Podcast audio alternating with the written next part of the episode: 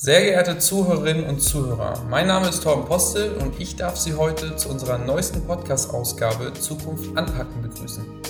Mit an meiner Seite ist meine Kollegin Frau Dr. Berlin. Wir beide sind Fachberaterinnen und Fachberater für die Jara im Norden von Deutschland. Unsere tägliche Arbeit befasst sich dabei primär mit den Themen ja, rund um die Pflanzenernährung und die Frage, wie wir die Kulturen noch effizienter und vor allem umweltschonender mit Nährstoffen versorgen können. In diesem Zusammenhang spielt die Produktqualität unseres Portfolios bei der Jara eine sehr entscheidende Rolle ja, verlustarme und vor allem punktgenaue und schnell wirkende Mineraldünger sind von den Kunden gewünscht und diese Wünsche wollen und können wir durch unsere Qualitätsdünger erfüllen. Und genau um diese Qualität soll es in dem heutigen Podcast gehen. Deswegen durften wir uns auch das Jahrewerk in Rostock-Poppendorf und die dortige Düngeproduktion einmal direkt vor Ort anschauen. Aber Kerstin, bevor wir unsere Eindrücke teilen, stell du dich doch auch mal vor.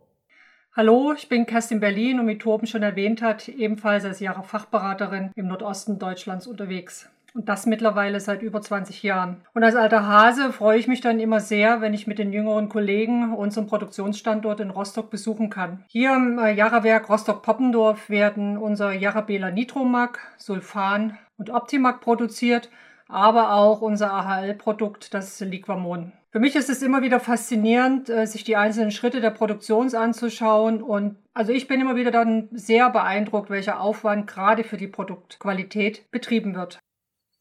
Da stimme ich dir vollkommen zu, Kerstin. Erfreulicherweise hatten wir bei unserer Besichtigung ja auch gleich das Glück, Werksleiter Dr. Schmitz treffen zu können, der seit vielen Jahren hier in Rostock-Poppendorf tätig ist und uns an dem Tag ja mit seiner ganzen Erfahrung zur Seite stand. Herr Dr. Schmitz hat uns dabei ein paar wichtige Fragen beantworten können, die ich an dieser Stelle gerne einmal teilen möchte, da es doch einen tollen Einblick in die Jara Düngequalität und Düngeproduktion gibt. Denn gerade die Düngequalität ist, wenn es ja um eine effiziente Pflanzenernährung geht, mit der wichtigste Faktor. Und unsere Jara-Produkte werden in diesem Zusammenhang sehr oft gelobt. Warum das so ist, konnte uns Herr Dr. Schmitz eigentlich auch sehr, sehr schnell beantworten.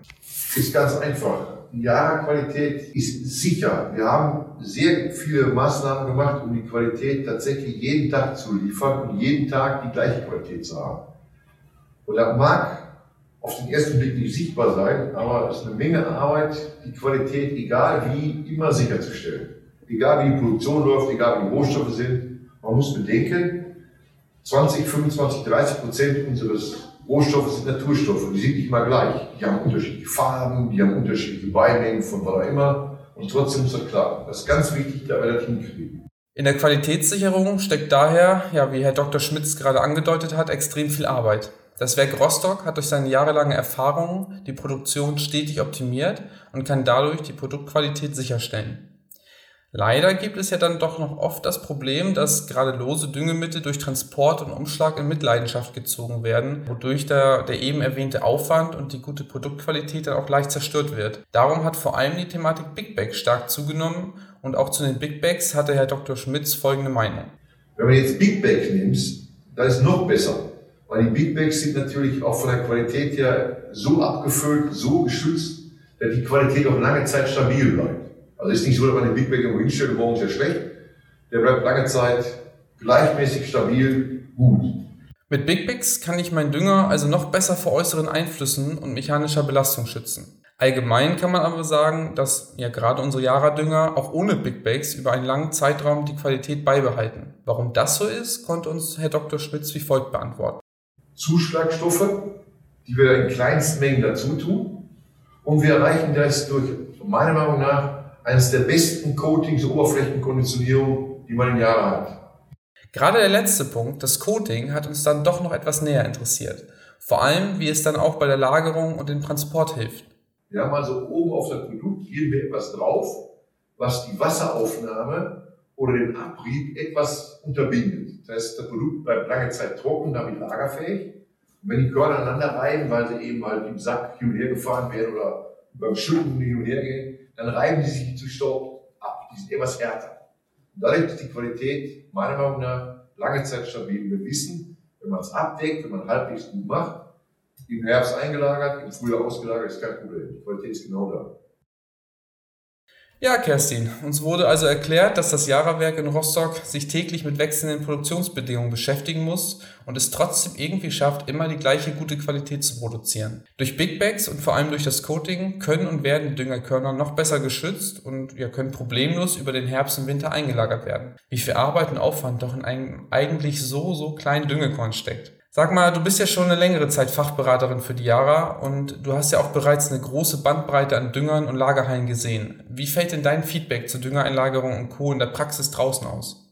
Oh ja, da sind wir bei einem ganz wichtigen Thema, denn die Düngerlagerung beginnt mit der Einlagerung, beeinflusst ganz entscheidend, was aus der angelieferten Top-Jara-Qualität wird. Für mich ist es eigentlich die einfachste Regel, es darf keine Feuchtigkeit, auch nicht aus der Luft, an und in den Düngerhaufen eindringen. Auch in älteren Hallen gelingt das ganz gut, wenn man mit Folien den Haufen direkt nach der Einlagerung sehr schnell eindeckt und auch die richtige Technologie für die Abdeckung anwendet. Voraussetzung zusätzlich ist natürlich noch, dass der Hallenboden trocken ist. Der darf kein Wasser ziehen, auch nicht über Winter oder wenn es mal recht stark regnet. Da muss man wirklich hinschauen. Gerade bei den älteren Hallen kann das passieren. Besonders gut geeignet sind natürlich die neuen Hallen, die in den letzten Jahren doch auch verschärft gebaut wurden, gerade eben auch in den Betrieben, die selber einlagern wollen. Und wenn da gesichert ist, dass keine Luftfeuchtigkeit reinkommt, dass also die Tore geschlossen sind, die Fenster geschlossen sind, dann ist es da drin so trocken bei gleichbleibender Luftfeuchtigkeit, dann muss der Haufen dann nicht abgedeckt werden. Ich habe heute oder ich habe dieses Jahr im Frühjahr während der Auslagerung tatsächlich aber auch einige Düngerhallen gesehen. Da war es doch extrem feucht drin. Was macht man da am besten? Hast du da irgendwie Tipps? Also diese Feuchtigkeit bekommt man da nur noch durch Trockenmittel wie Bentonit weg. Der häufigste Fehler ist ja grundsätzlich wirklich das Lüften. Man sieht da Wasserpfützen stehen, Schmierschichten, vielleicht schon noch die eine oder andere Kruste und dann wird gelüftet. Aber beim Lüften muss man einfach dran denken, dass die warme Luft am Tag viel mehr Wasser enthält als die kalte Luft nachts. Also warme Luft kann viel mehr Feuchtigkeit binden als kalte Luft. Wenn man tagsüber lüftet, holt man sich ja mit der warmen Luft viel mehr Wasser in die Halle rein. Nachts kühlt dann auch in der Halle die Luft ab. Und äh, diese Feuchtigkeit, die dann von der Luft bei den niedrigeren Temperaturen nicht mehr gehalten werden kann, die setzt sich dann ab. Und Dünger ist nun mal ein Salz und Salz zieht Wasser an. Und das verhindert man dann eben nur durch das Abdecken mit Folien. Äh, ist eine ganz einfache Technologie und funktioniert wunderbar. Wer jetzt nicht mit Folie abdeckt und denkt, er kann über Lüften die Halle trocken halten, muss sich einfach vorstellen, so eine kleine Lagerhalle, die zieht pro Nacht 90 Liter Wasser in den Kalkamon-Salpeterhaufen hinein. Das entspricht dann schon über 1000 Liter Wasser nach 14 Tagen. Und das muss man sich einfach mal bildlich vorstellen. Stell dir mal vor, du würdest jetzt jeden Tag jede Nacht neun Eimer Wasser in einen so einen, ja, 500 Tonnen Düngehaufen reinkippen. Was da passiert, ist natürlich klar. Und das dann einfach mal Nacht für Nacht, 10, 14 Tage lang. Und dass da dann im Haufen recht schnell starke Klumpen passieren oder sich ein regelrechter Deckel äh, auf dem Haufen bildet, ist natürlich klar. Ein anderes Problem ist dann die Auslagerung. Und das ist wahrscheinlich die Feuchtigkeit, die du gesehen hast. Und da werden einfach die Düngerkörner überfahren, zerstört. Jedes Düngerkorn ist ja mit einem Coating überzogen. Und wenn ich dann bloß noch so ein Düngerpulver habe, also so ein Ammonnitratpulver habe, dann zieht das extrem Wasser an und dann habe ich halt diese breite Feuchtigkeitsschicht, die Pfützen auf dem Hallenboden. Das wird natürlich auch noch verteilt durch die Reifen beim Auslagern und dann nimmt das schnell größere Ausmaße an. Ja, und das alles vermeidet man natürlich durch die Big Bag Lagerung. Ne? Das ist eine feine, saubere Sache. Man hat volle Kontrolle über Menge und Qualität. Und das haben wir ja heute auch schon hier gehört. Aber sag mal, Torben, was hat dich denn am meisten bei der Werksführung beeindruckt?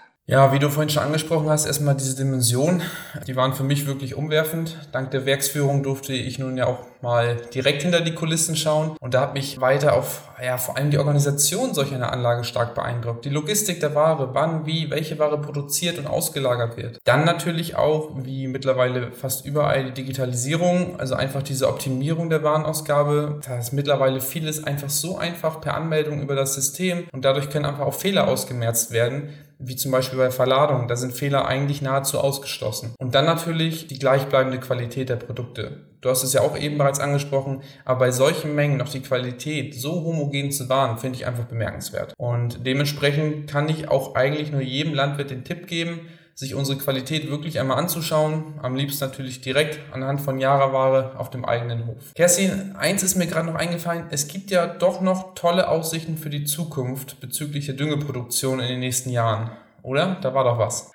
Ja, klar. Auch wir als Jahre haben natürlich die aktuellen Probleme mit dem Klimawandel absolut auf dem Schirm. Und äh, wir achten ja nicht nur darauf, dass unsere Dünger korrekt nach Bedarf eingesetzt werden, sondern wir schauen schon seit einiger Zeit sehr intensiv nach den Möglichkeiten, die Düngeproduktion CO2-neutral umzugestalten, also die nachhaltige Düngerproduktion. Das ist für uns ein ganz wichtiges Thema und die Jara-Forschung konzentriert sich gerade stark auf die CO2-neutrale Düngerproduktion. Jara ist ja ein norwegischer Konzern und da ist das äh, insgesamt das Thema ja für alle Standorte extrem wichtig wichtig. Ein Stichwort, das kann ich hier schon mal sagen, ist hier Green Ammonia, also das wirklich CO2 klimaneutral die Grundlage für alle Stickstoffdünger produziert wird, nämlich das Ammonium, das Ammoniak. Aber das ist wirklich ein interessantes und großes Thema und damit einfach auch mal ein Thema für einen Podcast in naher Zukunft.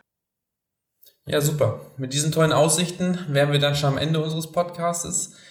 Ich glaube, wir konnten unseren Tag vor Ort in Rostock einmal ganz gut ja, Revue passieren lassen. Wer sich jetzt für die Jara-Produkte und ihre Herstellung interessiert, kann sich gerne bei uns melden.